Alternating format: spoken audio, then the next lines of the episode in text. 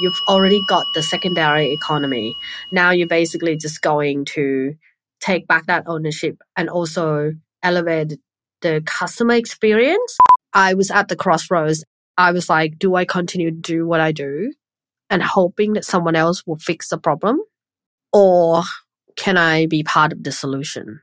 For me to have the privilege to be able to groom myself well, have access to incredible clothes for me to be able to express myself every day differently was so important to me growing up because I'm constantly being told that I'm not good enough. Welcome to Add to Cart, Australia's leading e commerce podcast that express delivers all you need to know in the fast moving world of online retail. Here's your host, Bushy.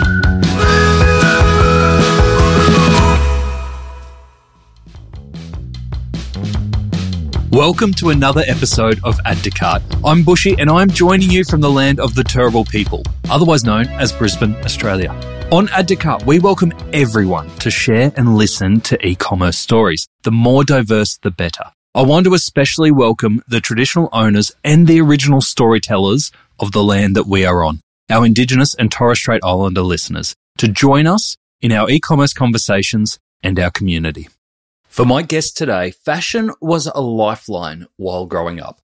It's no surprise then that she turned it into a career later, becoming a stylist. And that would have been the end of the story were it not for a bottle of wine and an inspiring documentary which had a big impact. Shanya Suppasiritad is the founder of Rntr, R-N-T-R. And Rntr is a full service rental, resale and repair plugin which gives brands the opportunity to step into and profit from the circular economy while owning the re-commerce experience for their brand. In our chat, Shanya shares her incredible startup journey, which started in Narnia. She shares the details of the epic circularity case study test she performed. How many times do you think a single Oroton dress can be sold? And she tells us about the haircut that led to a very special CEO appointment. So thanks to our partners, Shopify Plus, here's our conversation with Shanya Suppasiritad, founder of Rntr. Shanya, welcome to Add to Cart. Thank you for having me. Excited to be here. Oh, I'm excited. We've had a couple of goes at this, but we won't tell anyone because you're a tech founder. so we won't tell anyone about the issues that you had about getting your microphone right. What issue? I don't. what issue? I don't know what you're talking about. well, you aren't a tech founder in the audio industry. You're a tech founder in e-commerce and the sustainable retail space. To kick us off, can you share what Rntr is and how Rntr works for a customer? Yes, of course. So Rntr is a re-commerce plug-in platform. It's both tech and logistic platform that enabling any premium fashion brands or retailers to be able to offer rental, resale, and repair directly on their own website. And while brands provide that end-to-end customer experience, the logistic behind the scene of rental, resale, and repair are handled by Rntr team through networks of our partners. Gotcha. Who have you got on board at the moment? Quite a lot. Our pipeline is very exciting. Some of them we probably can't say yet, but a couple of them I'm super excited about, and I love to talk about the case study that we've like we've launched with them. We can talk about how successful they are doing and all of that. One of our biggest brand, I say Oroton. We Mm, kick it off with them three months ago, and it's just almost like for me it was kind of like this brand has been around for 85 years. It's australian top premium true brands.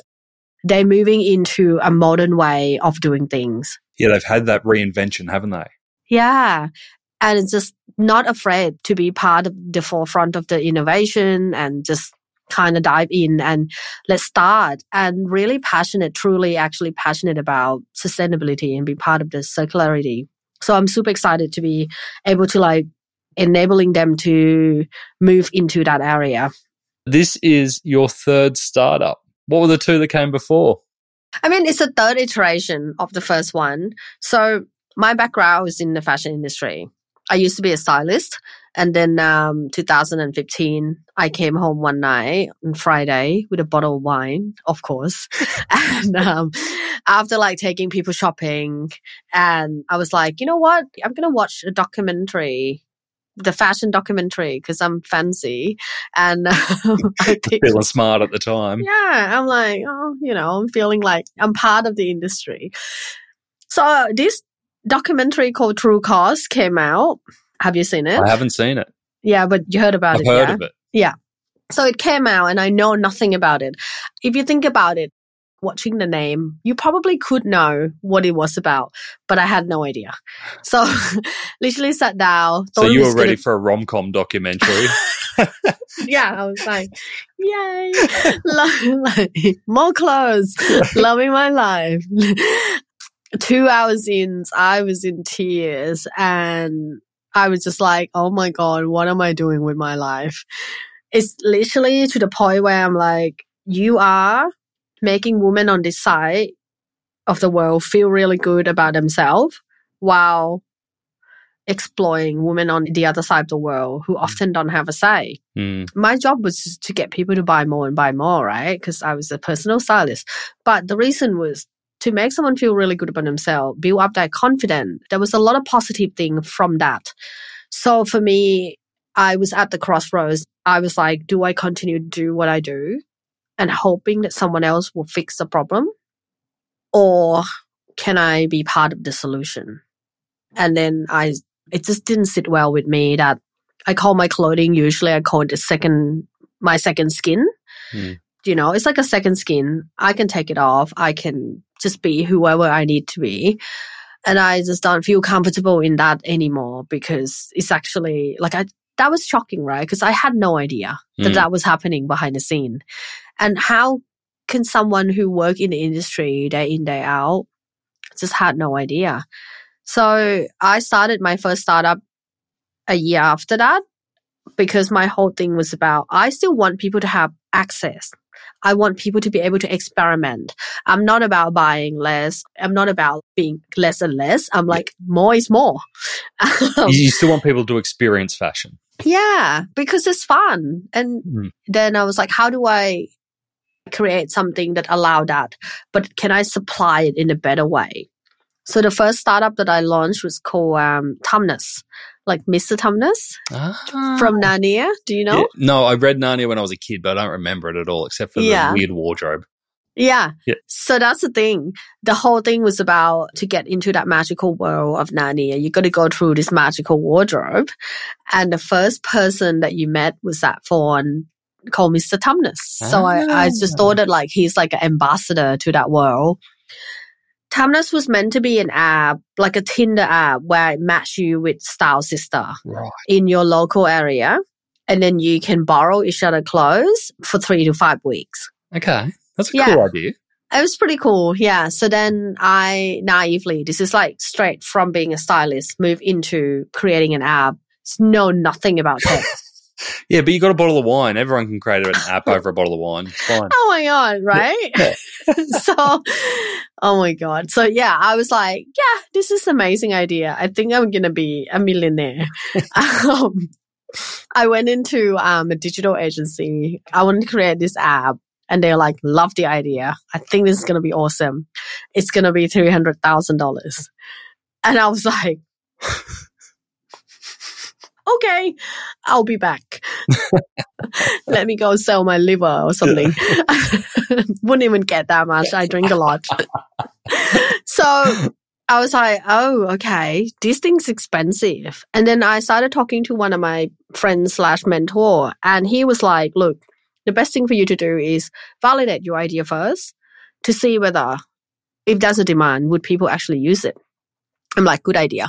So basically try and use all the software that already exists. The first version of it was actually Facebook group. Ah, yeah, okay. Yeah. And you kind of grow it into like 80 people. And it was just like, it was really quite clunky.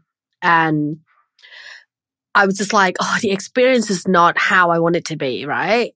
It's behavior change. So you have to make it really easy. So I didn't know what else to do. So I basically just learned and I just Hmm. built MVP myself. and just hack all the software available to make it work for what I needed to be. And we rolled it out in 2017. And within probably about three months, we had 500 active user. Great. It was kind of happening. And then I started to see behavior slightly imbalance of people that letting out clothes and people that borrowing. They're just not equal. Right. So it's just like people that have lots of good clothes and happy to for people to come and borrow, they don't borrow as much. So then it's become a hustle for them to actually constantly having to ship it or someone has to come to their house to like pick it up and all of these things. So they started to go, Hey, can I send this to you? And you just manage it for me. Mm. And I was like, okay, cool. And then that started to happen more and more and more. Then I was like, okay, I need to monetize this.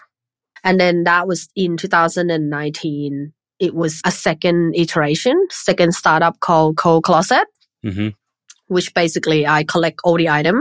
I use the styling skill, put them into a capsule collection of five items.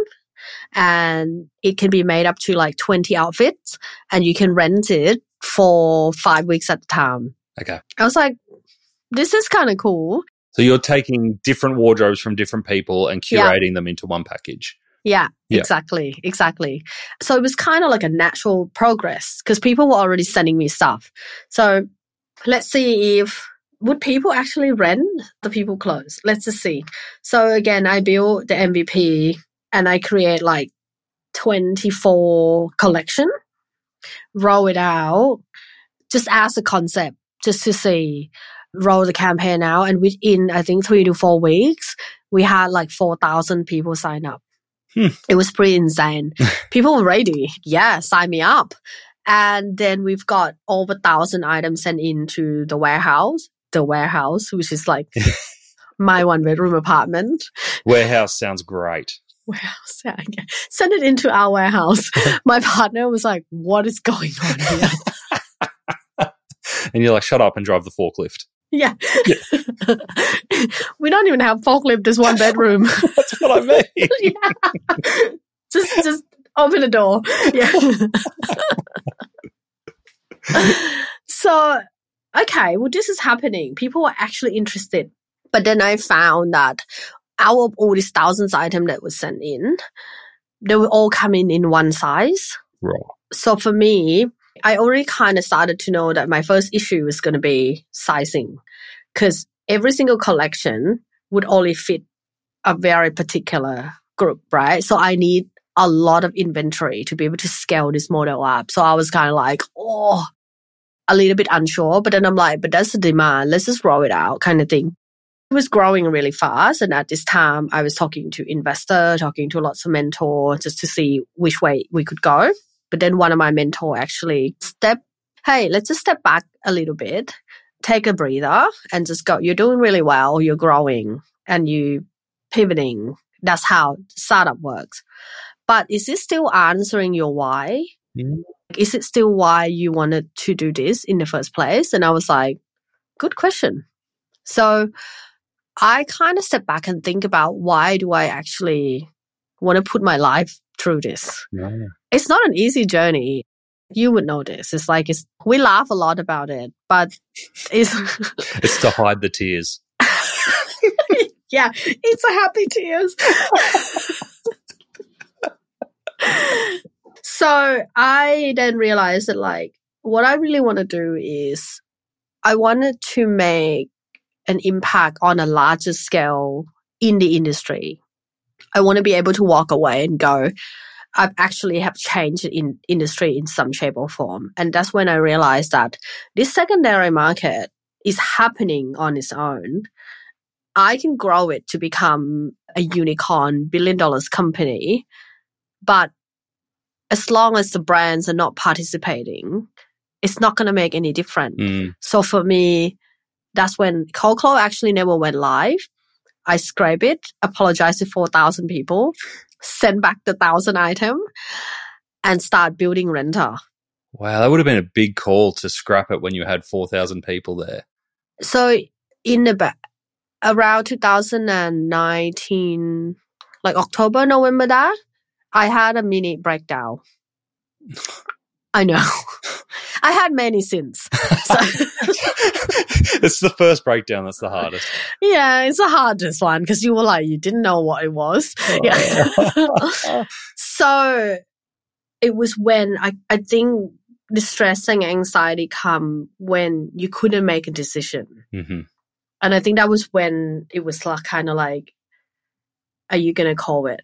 Or are you going to push through? Because either way, right? If I didn't call it, I keep pushing through. I think Coclo would have been successful in some shape or form.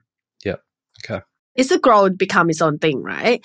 And it would just be a different journey. So I think, yeah, I mean, I'm not, I don't regret it. I think we're on the right track. Yeah. It's the calm before the storm. And unlike George Clooney in The Perfect Storm, spoiler alert, Shopify wants retailers to come out not just alive, but thriving because it's a big deal, especially here in Australia. Last year, Australian merchants ranked third globally in Black Friday Cyber Monday sales volume. What an opportunity. So, if you want to maximize your share of the peak sales this year, use this time before the storm to download and read Shopify's peak season playbook. They've got 10 experts, including me, to share their tips on how to maximize sales at this time. So put on your life jacket and get your hands on Shopify's free peak season playbook. Download it at shopify.com forward slash plus forward slash guides forward slash peak sales season 2023 or just follow the links in the episode show notes from the device you are on. Land ahoy!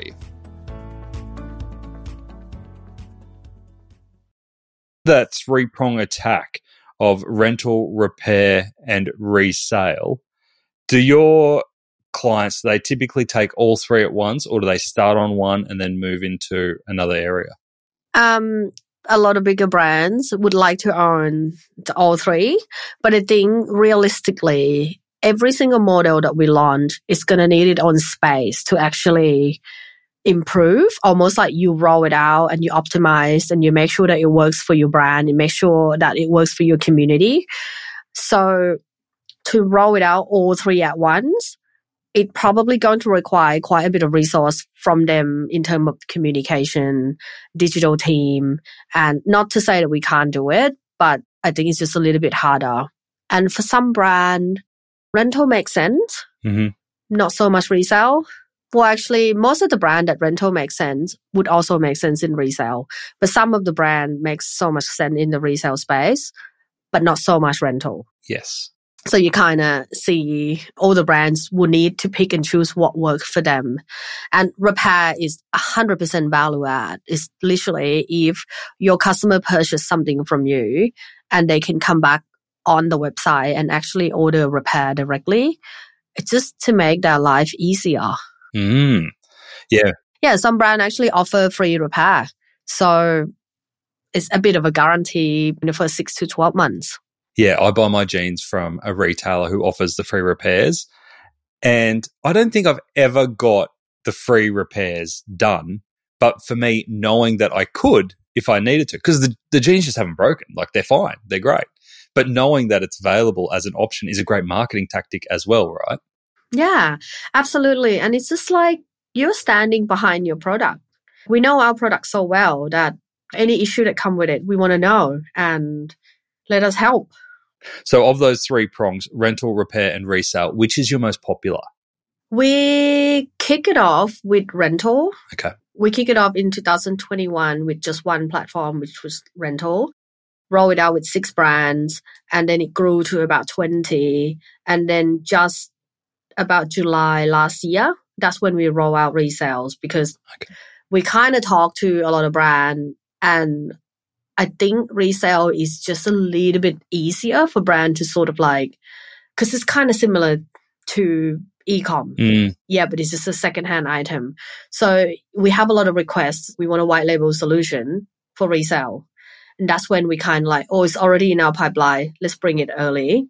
And the first brand that we launched was bridal brand, Karen Willis Holmes. Mhm. And I was like, I'm unsure which way it was going to go. And then within the first 20 hours launch, we had over 100 listing gone up straight away wow. it was amazing. Yeah. And does that generally work best with retailers who might have, say, Facebook community groups of the buy, swap, sell, and then they just convert it into their own store online?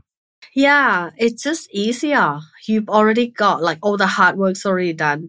Your consumers already building the community. You've already got the secondary economy.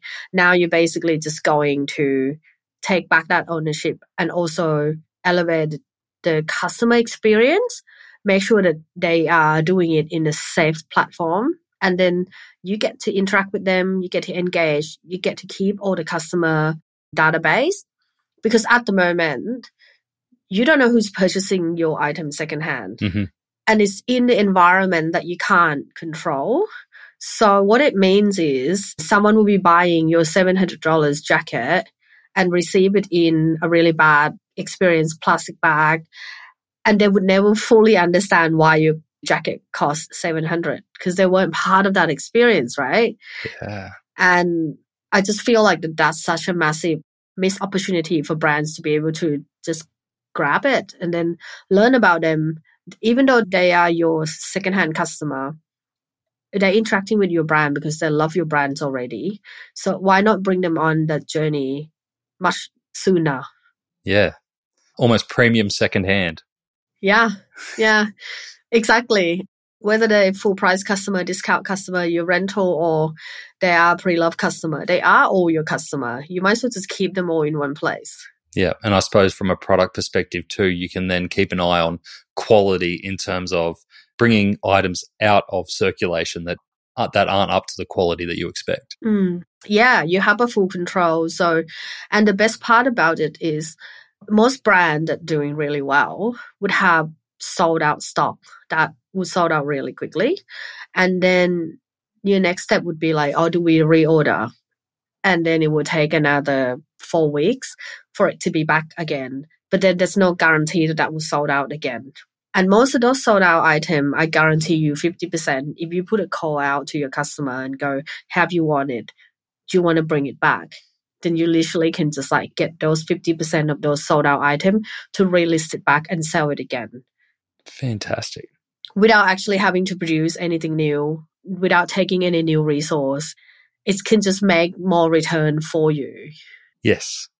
And then the rental side of it, how do businesses normally set that up from a logistics perspective? Do they have a separate range that they kind of siphon off and then have that available for rental? It can be. Sometimes brands will look at a different colorway just to make it a little bit more exciting. Because one thing about rental as well, people can experiment a little bit more because it's a lower commitment. When you purchase something, you often go for a safer choice because you're like, I want to be able to wear it again and again and again. But yeah, with rental, you're like, now I'm going to wear it once. I want to look amazing. I'm going to be out there. So, you know, sometimes it's allow brands to actually be a bit more experimental with their design.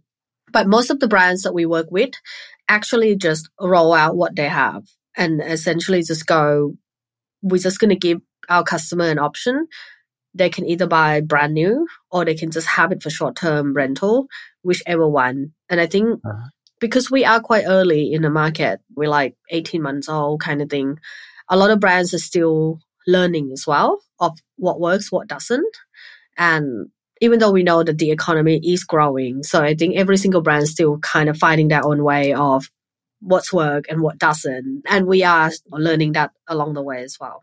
And what kind of processes do you find your retailers have to put in place for quality assurance for rental? Because I assume that would be a whole new process that many aren't ready for.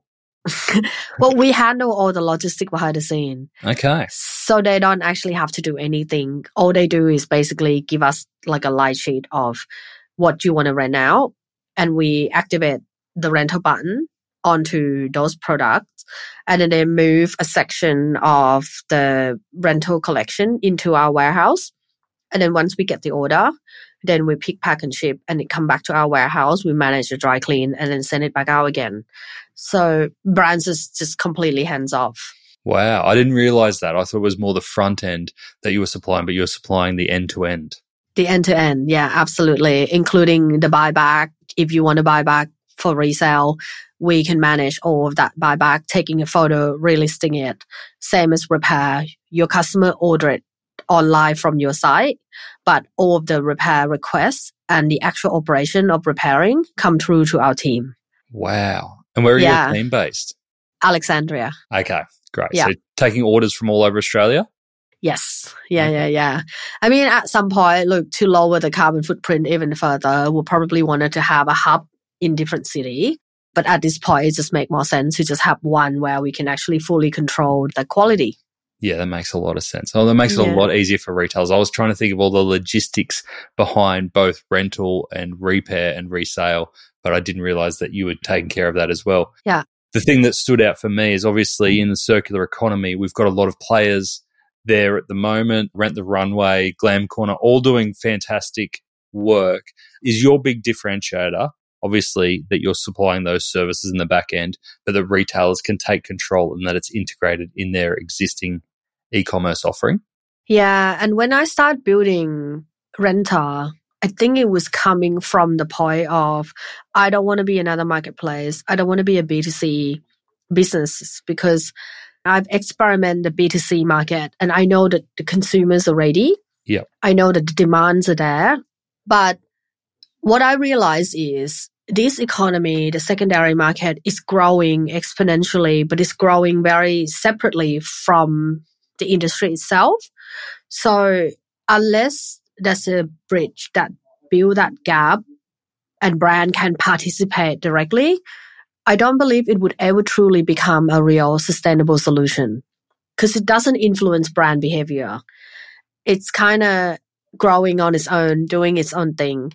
And then brands is going to continue doing its own thing, producing at the rate that they are doing. So what we're trying to do is to make sure that brand can achieve that commercial growth with less product, get maximize like maximum return on every single garment that you can possibly get, whether through first time selling, second time, third time, fourth time. And I think that's probably the key important part before I started building something. Almost like the objective is slightly different. Hmm. When you are talking to brands like Oroton for the first time, what are some of the commercial outcomes that you can talk to that gets them excited? So yeah, and I often tell people that look, the reason why we close Oroton is not because I'm charming. I mean, You are.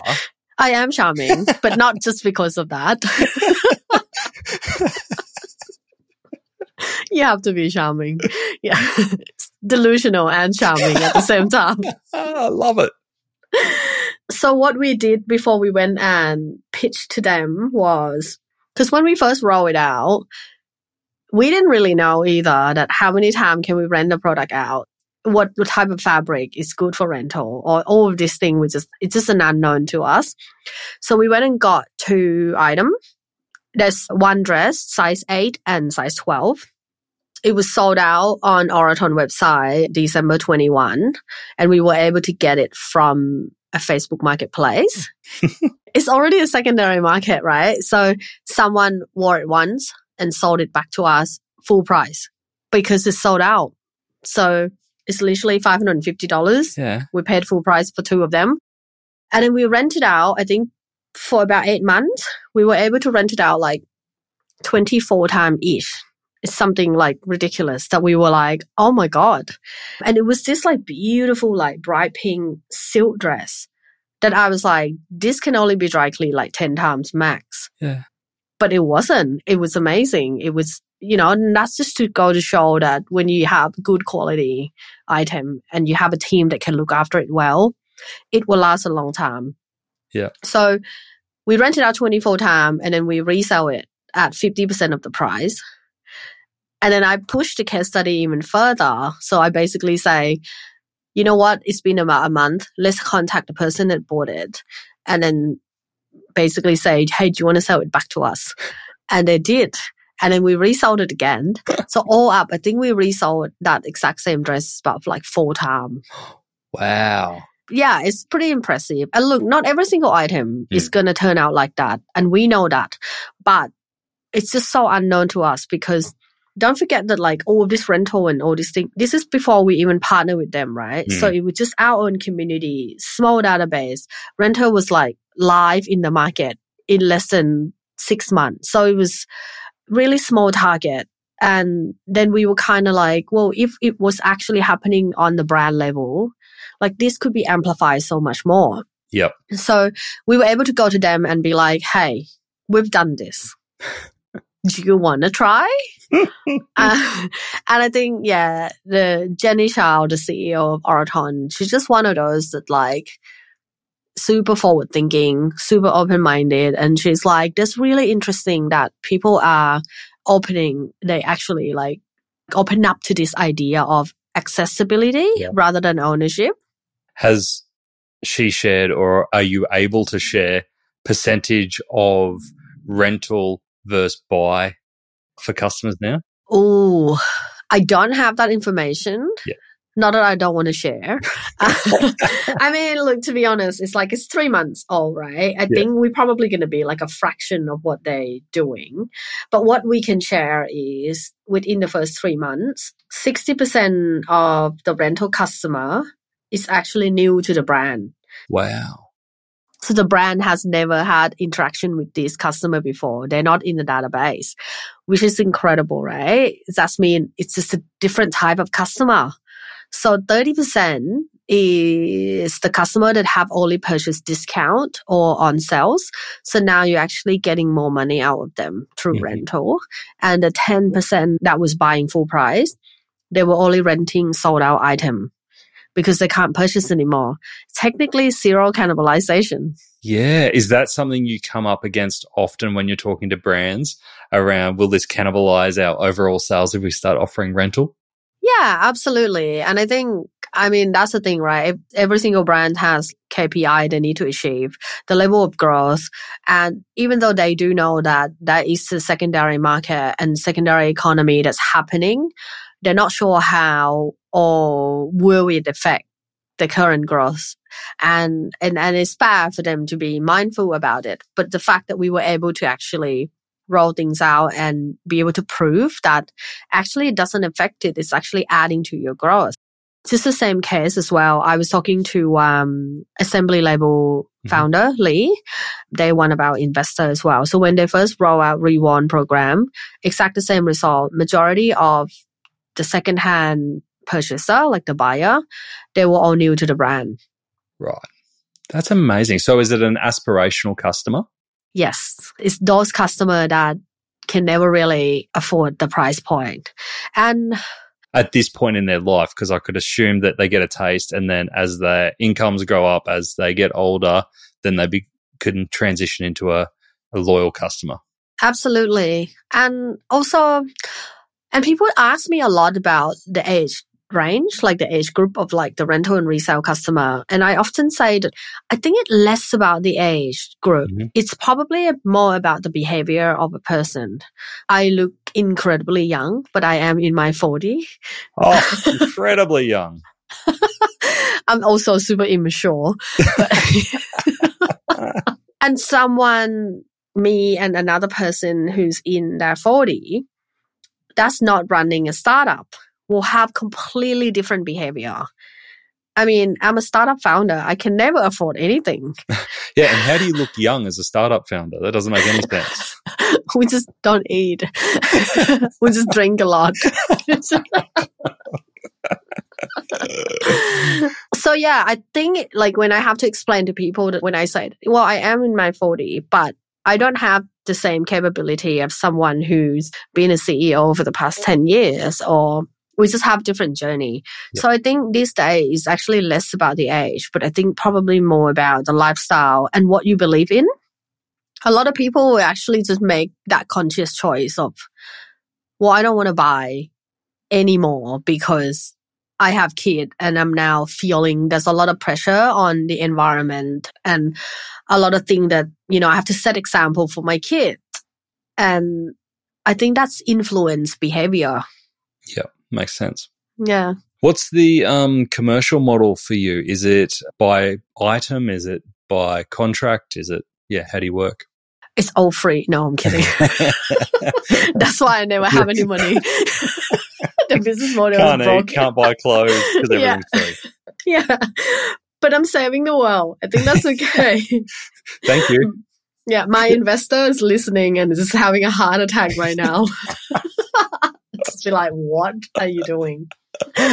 um, no, so we're like a SaaS product. So we actually, yeah, you know, just like any enterprise sales, we have customization onboarding fee, we charge subscription fee to use our service, and then we take a commission fee for every transaction.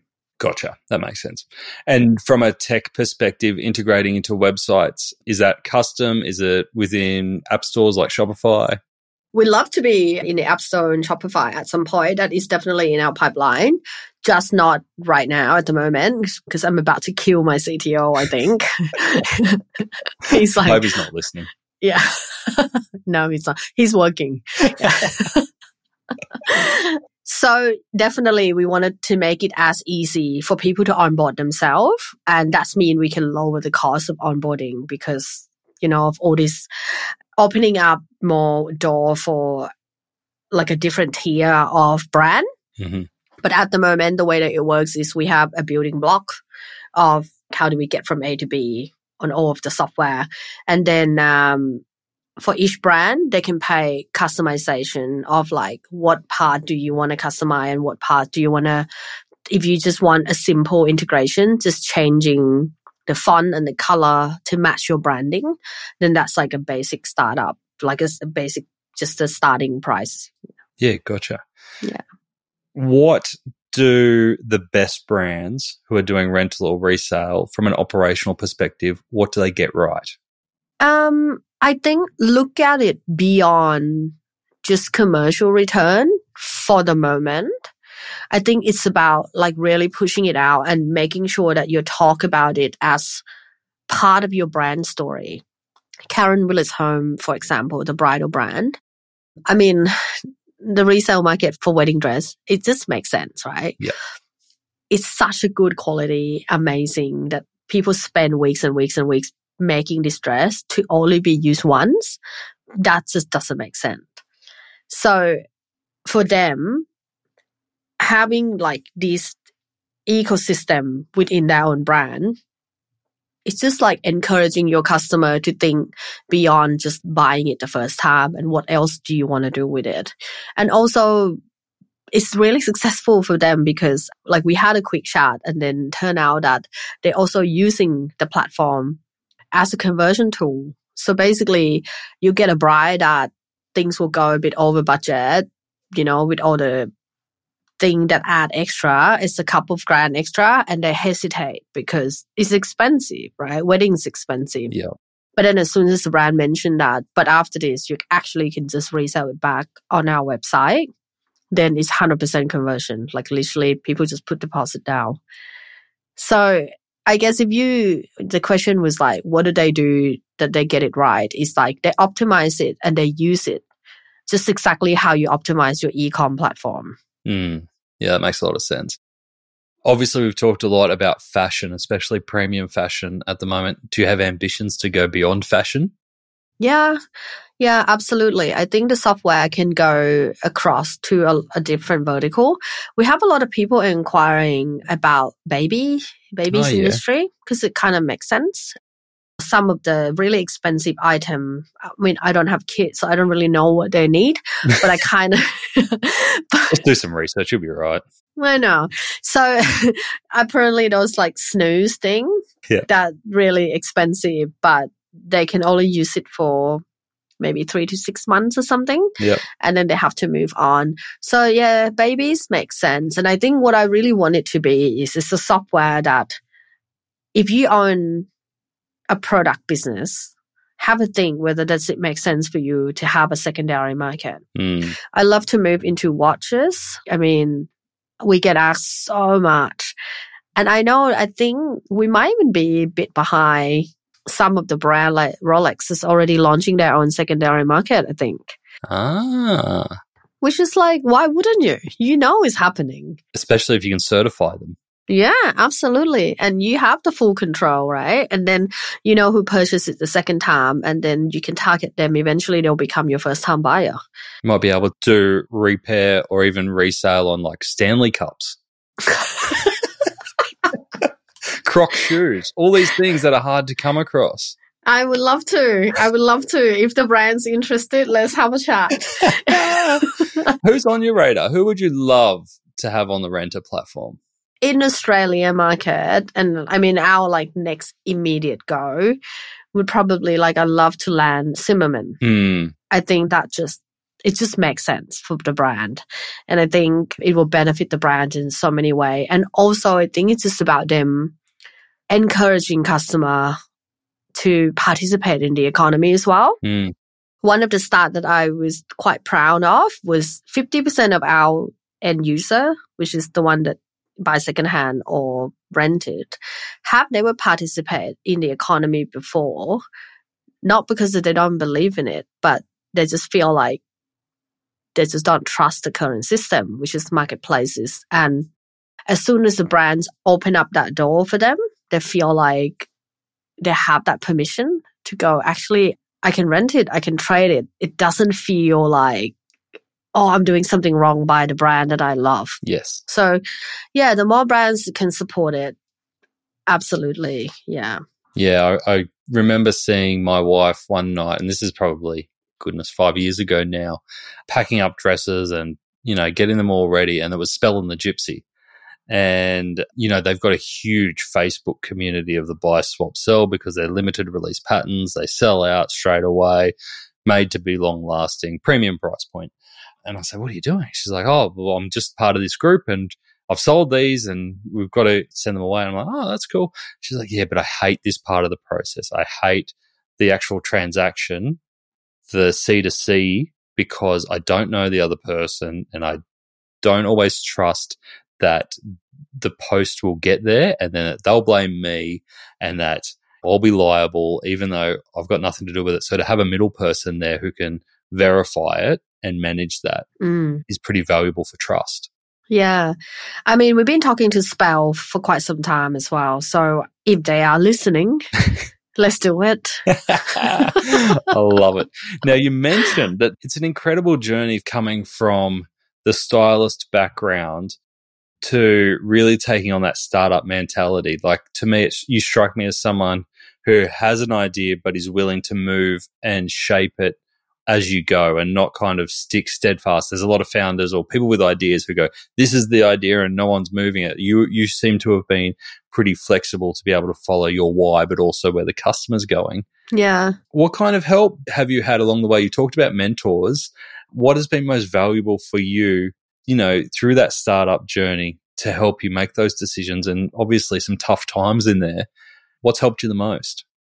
I think, well, one of the very, very first advice that I got from who's like not even really mentor, mentor per se, but like someone who has experience. And because I get excited, I have ideas and like you're entrepreneurial, like so you just like you have idea and you just go, oh, we can do this, we can do this, we can do this. And the first advice that's really like stuck to me was focus. And I was like, oh, that makes sense because if you don't see it through, you just don't know what next. Yep. So with mentor, I think you really need to know yourself of what you're good at and what you're not good at.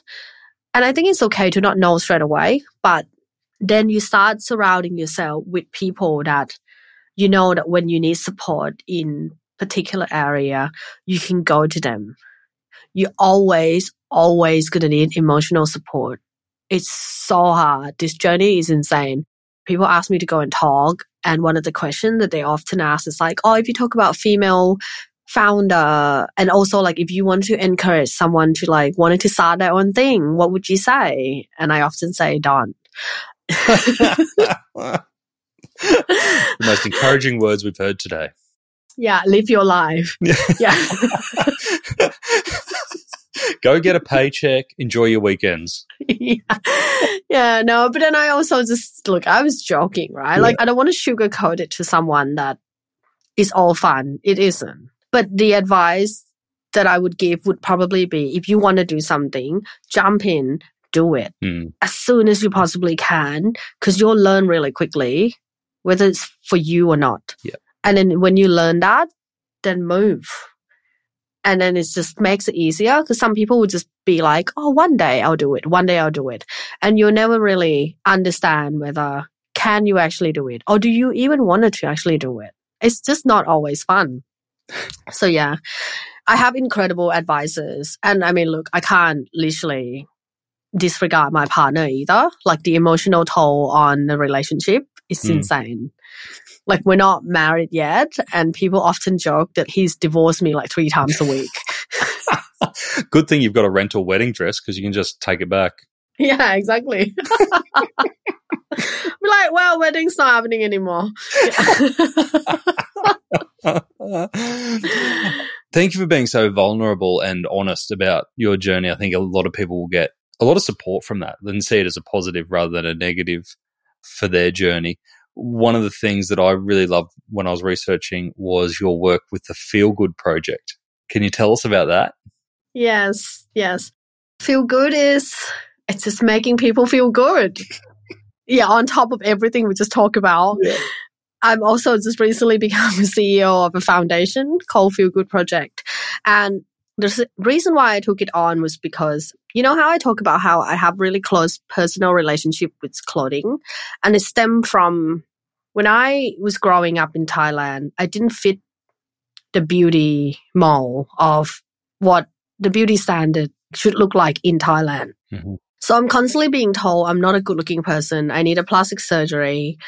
And these are the things that in Thailand you can't be offended because they want you to look your best, Right. whatever your best that is. And I think it can do a lot of damage to someone self esteem, right?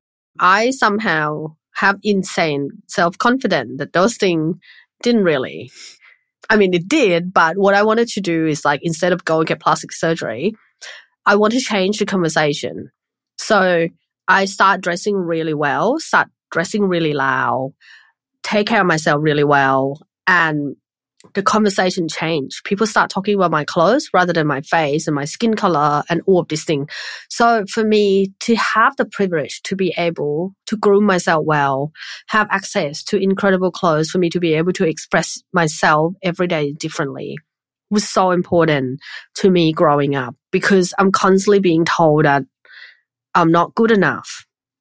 So then when I moved to Sydney, I was looking for a hairdresser and my friend recommended a studio gallery in Chippendale. And they're like, oh, Alex and Jack, the two founder was like awesome people. And then I was like, yeah, cool. As long as they cut my hair. Um, so I sat down in the chair, met Alex for the first time, and he is a character. Yeah. He's like amazing.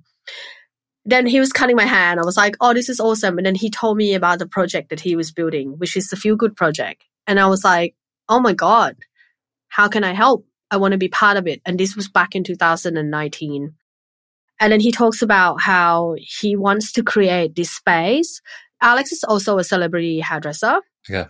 So when he go to like film shoots and all of that, he will see that the trailer and people will feel really good about themselves, getting a hair done, makeup done, all of this celebrity. And it's just a good vibe.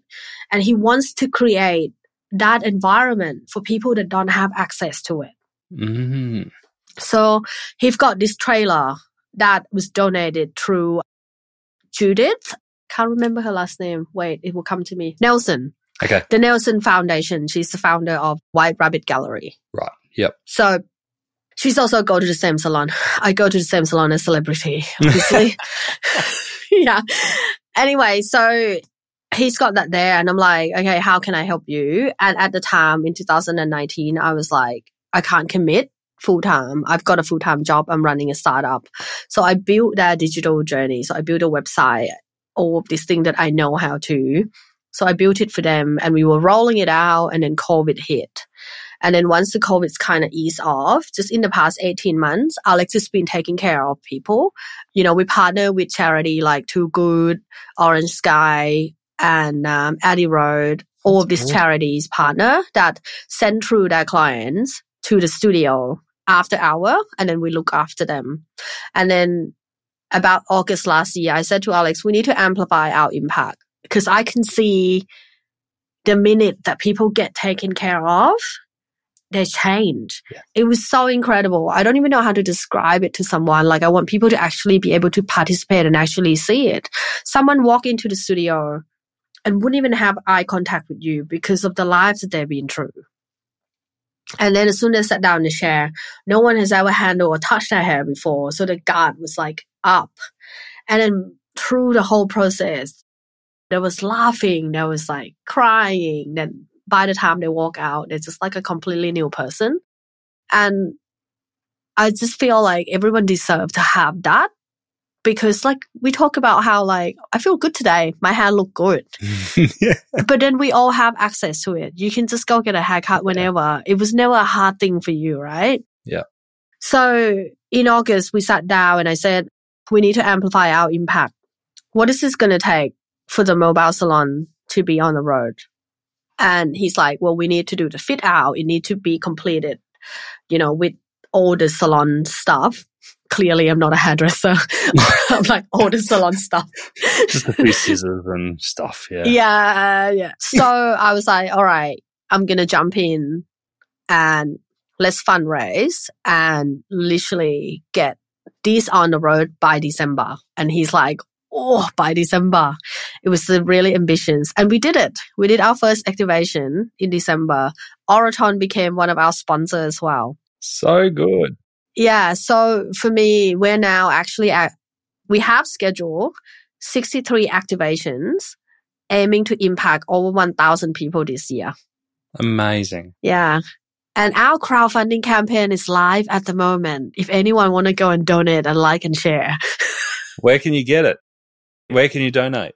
if you go on to feelgoodproject.org, you can donate through there. Or if you go to Feel Good Project social media, Instagram, it's right there as well. So yeah. I love the point there because it's the same as what Thread Together do. And Anthony always there always talks about sharing the dignity and around how a new wardrobe can actually change a person's life in their outlook and the way that they approach people. So it can have a massive impact.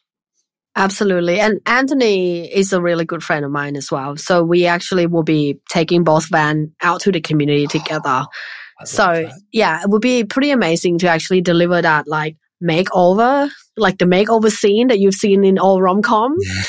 yeah. As long as it's not the um, bridal scene from Bridesmaids. No.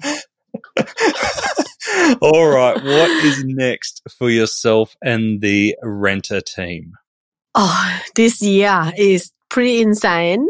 We've got incredible pipeline. So it's been a long, hard work for us, but we finally have all this top brand in our pipeline. So this year is launching and launching, launching. So you're started to see all of the brand that you love and you would know to be able to like offering all of this. And I think it's going to be really interesting to see whether how the consumer will participate. Like hopefully it's more and yeah, but for us it's literally having a strong foothold in Australia and hopefully in the next 24 months we'll be able to go global. We'll take our Australia brand and go global. Brilliant. All right. So if we've got retailers listening to this, especially you, Zimmermann, and especially you, Spell and the Gypsy, what's the best way for them to get in touch? Um, you can reach out to me through my email. So Shanya at getrenter.com or Instagram, LinkedIn, Facebook, Bumble, Tinder, anything. Anything, whatever gets the attention. Yeah, I'll be there. I'll be there. Yeah. literally. If you go on our website, you know how to get in touch with me. You can literally book a phone call, a meeting. And what I'm offering at the moment is essentially I don't even need you to know, like, to use our product yet, but I want you to have your circular strategy. So, what I'll do is I'll sit with you for half an hour and I'll help you build out how you're going to move into the secondary market. And if you wanted to go use other solution or do it yourself in house, whatever you want to do, that's totally fine. But if you wanted to use our solution, then we're there for you as well. It's an amazing offer. Yeah. Just have the strategy. Yeah. Shanya, thank you so much for joining us on Add to Cart. Loved our conversation and love what you're building with Rntr. Thank you. Thanks so much for having me. Really loved that conversation with Shanya. I was expecting to talk a lot about circular economy and sustainability, but I didn't think it would be so raw and vulnerable about the founder's journey. And I think anyone who is starting their own business will get so much out of Shanya's experience and vulnerability. All right, three lessons from this chat. Number one, you can take control of resale. As we heard from Shanya, she thought premium fashion dresses could be worn maybe 10 times before it starts looking worn, but in fact, she got up to 24 uses of a product. If you are a premium brand, there is a very good chance that your customers are already reselling or renting your products. You can take control of this experience and deliver your brand experience not just to first time buyers, but to second, third, fourth, fifth, sixth time buyers so that that brand lives on. Number two, fake it till you make it. If you are in the services or tech business and looking to get initial clients under the belt, you could use what Shanya did to lure in Oroton. Shanya set up her own store selling used Oroton products, and Oroton saw how that worked and came on board. Nothing like seeing a working model. And number three, follow your heart but trust your gut. Shanya spoke about her decision to change direction away from her startup Tumnus in favor of Rntr. And this is after she had already pivoted to Tumnus. Obviously, these aren't easy decisions, especially when you've got a 4,000 strong customer base but you've really got to keep evolving rather than staying stuck on one idea until it works.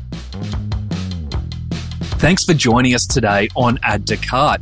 To listen to all our e commerce conversations, now in the hundreds, you can head on over to addtocart.com.au. There, you can also join up to our free private Slack community to share e commerce ideas, tips, and questions with other listeners. You can also subscribe to the Add to Cart weekly newsletter and browse some of the video highlights from our chats. There is a lot there. That's addtocart.com.au. And if I can ask you one thing before you go, if you enjoyed today's episode, make sure you share it with a friend or a colleague who could benefit, or leave us a review. It really makes a difference. Thanks again for listening, and until next time, keep those customers adding to cart.